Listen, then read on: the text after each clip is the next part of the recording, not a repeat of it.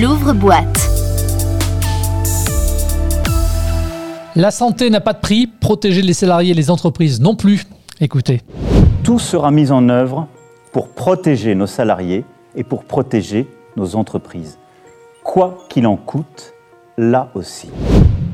Ça, c'était le 12 mars 2020, déclaration d'Emmanuel Macron à la télévision, une allocution solennelle dans laquelle le chef de l'État appelait à la cohésion de la nation. Depuis, la vaccination s'est accélérée, la reprise économique est confirmée et depuis quelques jours, le quoi qu'il en Tous les podcasts de Job Radio sont à réécouter sur l'application Job Radio et téléchargeables depuis toutes les plateformes de diffusion de podcasts en coûte, bien c'est terminé. Nous sommes passés d'un dispositif général et forfaitaire, le Fonds de solidarité, à un dispositif sur mesure pour aider les entreprises en difficulté, car il reste des entreprises et des entrepreneurs en difficulté. Et on en parle dans l'ouvre-boîte, un épisode à écouter dans son intégralité sur jobradio.fr, en téléchargeant notre appli également, Job Radio, un podcast auquel vous pouvez vous abonner depuis l'ensemble des plateformes de diffusion de podcasts. Bonjour Daniel Desguet. Bonjour. Merci de répondre à mon invitation. Vous êtes plaisir. la directrice générale et fondatrice de BGE Parif. BGE Parif, membre fondateur du réseau national BGE. C'est une association euh, francilienne qui existe depuis 1979. Euh, euh, depuis 41 ans, vous aidez à la création et à la reprise d'entreprise. Vous accompagnez les entrepreneurs dans les différentes étapes de la construction des projets. Est-ce que l'on peut rappeler justement quelles sont ces différentes étapes? Oui, alors tout d'abord, euh, une grande étape, c'est de promouvoir le, fait d'entreprendre, hein, donc euh, en parler, euh, développer des plaidoyers un peu partout pour permettre à des gens qui n'osent pas se sentir concernés de pouvoir exprimer un projet. Ensuite, c'est aider à l'émergence de projets auprès de publics très très très variés, qui peuvent être certains encore très amont, étudiants par exemple. Donc de les recevoir le plus largement possible et en allant vers eux. Alors on a plein de solutions, on les attend pas seulement dans des bureaux, mais on, s'organise pour aller euh, vers euh, les entrepreneurs en herbe sur les territoires.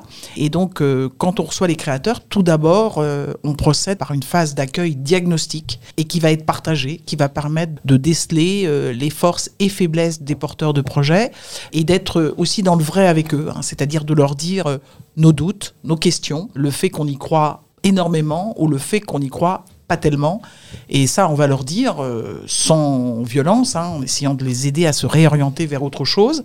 Mais ceux auxquels on croit, alors là, on va, va tout faire dans toutes les étapes de l'accompagnement pour faire que le projet se réalise dans de très bonnes conditions. Alors les accompagner dans toutes les étapes, c'est évidemment vérifier euh, les compétences qui vont coller avec, euh, avec le projet, les diplômes éventuellement quand ils sont requis, et puis bien sûr toute la dimension commerciale, hein, de positionnement, de cible, de positionnement par rapport à d'autres produits ou services existants, et évidemment la traduction en chiffres d'un bon business model qui va appliquer un certain nombre de choses, et donc ensuite un tour de table financier des partenaires euh, des territoires et euh, bien sûr des banques qui vont euh, croire au projet qu'on aura aidé à rendre désirable. On va parler de vos programmes d'accompagnement. Ce sont des programmes d'accompagnement sur mesure, des parcours de formation à la carte alors les deux. On a d'abord euh, vraiment cette logique de parcours.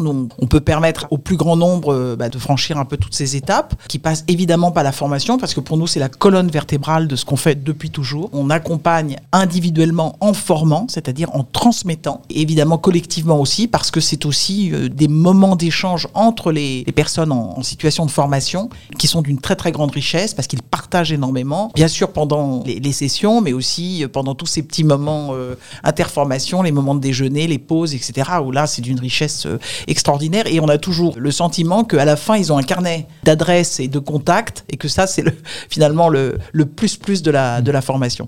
Donc, euh, on a ces parcours génériques, mais pour chaque personne, on va définir un programme à la carte qui va correspondre euh, aux besoins plus spécifiques qu'on aura pu déceler, justement, d'abord dans la phase diagnostique et puis petit à petit au fur et à mesure du montage du projet. Alors, on a un parcours de, de, conseil et de formation, hein, le tout s'articulant euh, fondamentalement. Et puis on a des, des outils tout à fait originaux qu'on a inventés, qui sont par exemple les couveuses lab ou les incubateurs. Les couveuses lab, ça va permettre à un entrepreneur, qu'il soit salarié, qu'il soit étudiant, qu'il soit bénéficiaire du minima sociaux, quel que soit son statut social, de pouvoir avoir un cabis qu'on lui prête et pendant environ une année, il va pouvoir tester, euh, tester voilà, euh, chercher des clients, vendre des produits. Tout ça est légal, c'est nous qui le couvrons C'est nous qui l'assurons.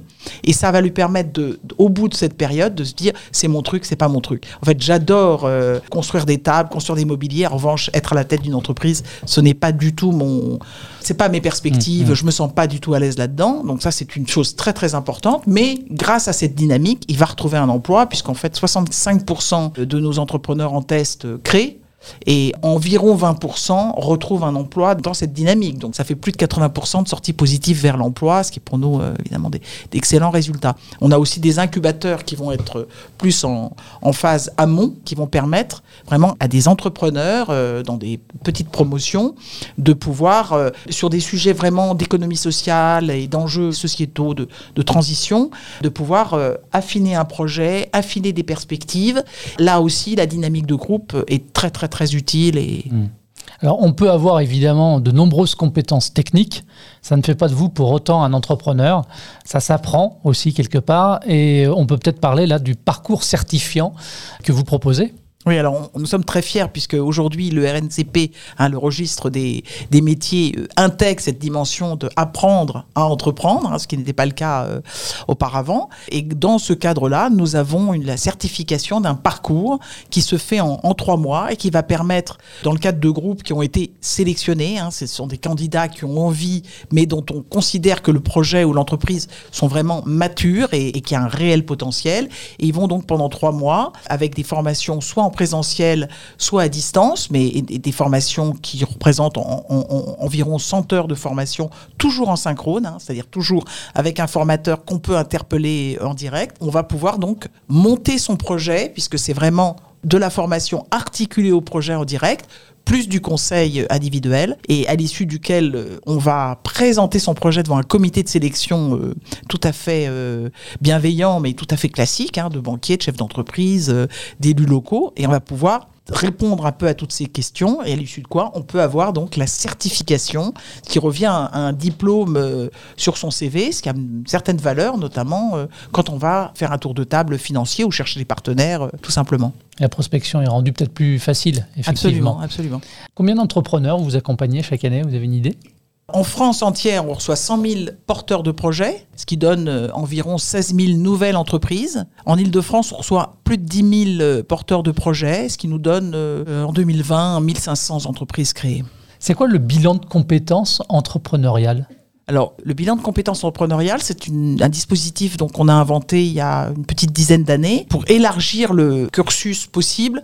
Quand j'ai envie de me poser des questions, finalement, euh, le bilan de compétences est, strictement limité à la notion de me positionner dans la logique des métiers. Alors que le bilan de compétences entrepreneuriales, qu'on a fait développer par une équipe d'ingénieurs à partir de nos savoir-faire, a pour but véritablement de repérer en soi le potentiel finalement d'entreprendre, qui s'appuie sur un certain nombre de critères et d'items qui va être aussi bien efficace quand je recherche un emploi d'ailleurs, hein, mais qui va permettre de creuser en soi ces items très très spécifiques à l'entreprendre. Pour résumer, l'enjeu pour nous, c'est de permettre au plus grand nombre d'entreprendre sa vie. Alors ça passe par l'entrepreneuriat, mais ça peut passer par mille autres choses. Hein. Ça peut être aussi euh, développer des actions euh, de solidarité dans, le champ associatif. Et pour nous, le rêve absolu, hein, ça serait de permettre euh, à la majorité des gens de savoir où ils vont à partir de ce qu'ils sont au plus fond d'eux-mêmes. malheureusement, on en est assez loin, hein, parce que le nombre de gens qui ont fait de très très bonnes études et qui sont pas heureux dans ce qu'ils font, c'est un petit peu du gâchis finalement. Hein. On a un potentiel partout en France d'énergie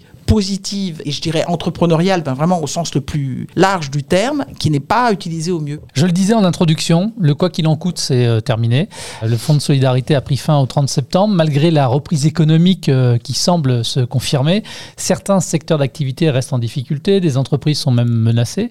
En plus d'accompagner des porteurs de projets, vous accompagnez également directement les entrepreneurs, des entreprises, notamment des TPE, dans la relance de leur activité. Oui, alors évidemment, tout le monde voit bien que les, les choses ont changé, hein, ne serait-ce que l'apprentissage du travail euh, en distanciel. Hein, on n'avait pas idée que ça serait possible, mm. qu'on pourrait, euh, comme ça, du jour au lendemain, basculer dans un télétravail euh, sur plein de métiers. Finalement, c'est possible. Et ça a été direct dans le grand bain, si je peux m'exprimer ainsi. Et nous-mêmes, bah, nos équipes ont appris à travailler à distance, à faire de la formation à distance. Ils ont revu tous les modules.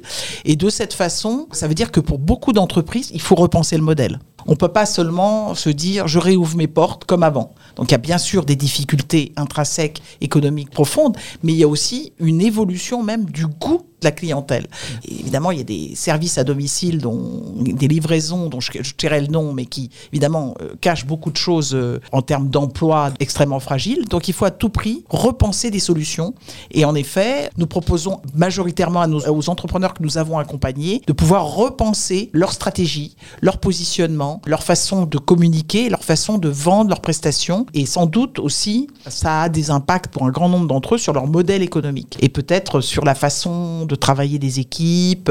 Voilà, il faut repenser en profondeur pour un certain nombre d'activités de service, en particulier le modèle. Alors c'est un dispositif de coaching. Comment est-ce que vous intervenez? Comment est-ce que les, les entrepreneurs peuvent euh, en profiter? Eh bien oui, c'est un dispositif de coaching. Ils nous sollicitent et on, c'est d'abord une sorte de micro-diagnostic de la situation. hein. Ce micro-diagnostic va permettre de voir finalement qu'est-ce qui évolue, qu'est-ce qui évolue dans le bon ou dans le mauvais sens, quelles mesures ont été prises par les entrepreneurs ou pas prises précisément au moment où il faut euh, complètement réagir euh, et il faut réagir assez vite. Donc on va d'abord faire ce micro-diagnostic et à partir de là, on va définir euh, des modalités pour repenser le modèle, bien sûr à travers du coaching et du conseil ciblé. Et ce sont les mêmes experts que l'on retrouve que pour l'accompagnement des porteurs de projets? Alors, entre autres, on a aussi beaucoup de dispositifs, puisqu'on travaille aussi avec des cabinets de conseil de très très haut niveau qui nous apportent du mécénat de compétences, grâce auxquels on peut offrir des prestations différentes et qui permettent vraiment de lever aussi euh, des visions différentes et des visions aussi de levée de fonds, de d'autres dimensions qui sont pas forcément euh, des dimensions que nos conseillers euh, connaissent. Il y a des dimensions, par exemple, sectorielles. Mhm. Nous, on a plutôt des équipes de généralistes. Mhm. On a quelques spécialistes dans des grands secteurs, mais on peut faire appel aussi à des experts hyper pointus dans des domaines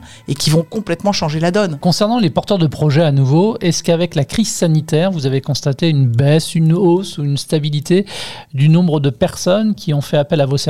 Pour concrétiser leur projet de création ou de reprise d'entreprise C'est paradoxal. En fait, on a eu plutôt une augmentation de demandes pour tout un tas de publics qui aussi ont, décidé de repenser euh, leur vie et de travailler euh, autrement. Donc, on a été complètement surpris parce que finalement, on a été euh, vraiment submergé par une très très forte demande. Je dirais pour des publics moins fragiles finalement, hein, qui peuvent être demandeurs d'emploi ou qui vont devenir demandeurs d'emploi, mais qui sont moins fragiles. En revanche, les publics les plus fragiles, les plus exclus, eux, se sont écartés pour des raisons simplement d'accès à la mobilité euh, numérique. C'est très dur de pour beaucoup de gens d'utiliser le service de la visio, qu'ils aient ou non un ordinateur. Bon, beaucoup n'ont pas d'ordinateur, mais étant donné que tous les lieux publics d'accès à des outils numériques étaient fermés, bah pour eux, c'était non, pas d'accès, pas de service, et donc euh, nous ne pouvions pas aller vers eux comme nous le faisons d'habitude, puisque par ailleurs, nous avons beaucoup de bureaux qui sont ouverts dans des sites politiques de la ville volontairement. C'est-à-dire que c'est un choix pour nous d'aller vers euh, des publics qui sont fragiles, notamment. Hein, C'est-à-dire que nous, on croit beaucoup à la mixité des Ouais. publics. On mixe des publics, on ne flèche pas. Notre clé d'entrée, c'est j'ai envie d'entreprendre, hein, j'ai un projet, j'ai envie de passer à l'acte. Et en effet, malheureusement, ce public a été particulièrement exclu durant cette période. Est-ce que vous arrivez à mesurer quelque part votre retour sur investissement après votre accompagnement, par exemple, le pourcentage de porteurs de projets qui euh, ont finalement concrétisé et transformé leur idée en réalité? On sait que pour ce qui est de l'Île-de-France, on Ouais. reçoit euh, plus de 10 000 euh, entrepreneurs, on en accompagne plus de 6 000 et ça donne, alors après il y a les flux et les stocks, hein, mais ça donne sur une année entière un peu plus de 1500 entreprises créées. Et dans la durée, donnons chaque année notre base de données intégrale à l'INSEE, ça fait partie de notre ISO. L'INSEE nous donne nos chiffres qui sont à 3 ans, selon les années, on est entre 78 et 82% d'entreprises euh, consolidées. C'est assez extraordinaire puisque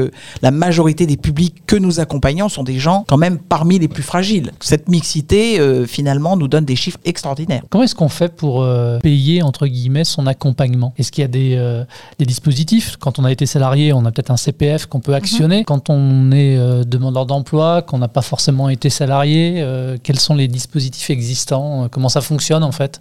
Il y a énormément de dispositifs. hein. Donc, ça va de je paye moi-même la prestation, des gens qui payent eux-mêmes leur prestation. Vous l'avez dit euh, également, il y a le CPF qui est un, excellent outil. Et puis ensuite, euh, bah, en Ile-de-France, on a monté euh, un programme très puissant qui s'appelle Entrepreneur Hashtag Leader, qui permet un accompagnement qui va ensuite euh, aider les créateurs à, obtenir le financement et ils vont pouvoir être suivis pendant trois années. Il y a aussi des aides de Pôle emploi pour les créateurs qui souhaitent obtenir une formation. Il y a aussi des dispositifs de Pôle emploi qui s'appellent Active Créa qui permettent de diagnostiquer très très amont des porteurs de projets. Voilà, pour les publics qui sont beaucoup plus fragiles et qui sont bénéficiaires de minima sociaux, il y a ce qu'on appelle le PDI, les programmes départementaux d'insertion, qui sont gérés par les départements. L'ensemble des départements ont mis en place des dispositifs spécifiques dans lesquels nous sommes majoritairement engagés. Voilà, donc il y a beaucoup de choses. Pour les publics porteurs d'un handicap, qui peut être parfois très très léger, hein, il y a des accès euh, via la GFIP euh, à des levées de fonds financières dans le cadre du plan de financement. Voilà, beaucoup beaucoup de choses selon les publics. Il y a énormément de dispositifs. Des dispositifs que l'on peut retrouver également en se renseignant sur vos programmes d'accompagnement sur votre Bien sûr. site internet. Bien sûr. Voilà, on rappelle l'adresse. Euh, www.bgeparis.com. Eh ben écoutez, c'est parfait. Merci beaucoup Merci infiniment. d'avoir répondu à mes questions.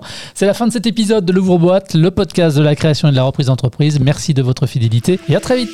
Tous les podcasts de Job Radio sont à réécouter sur l'application Job Radio et téléchargeables depuis toutes les plateformes de diffusion de podcasts.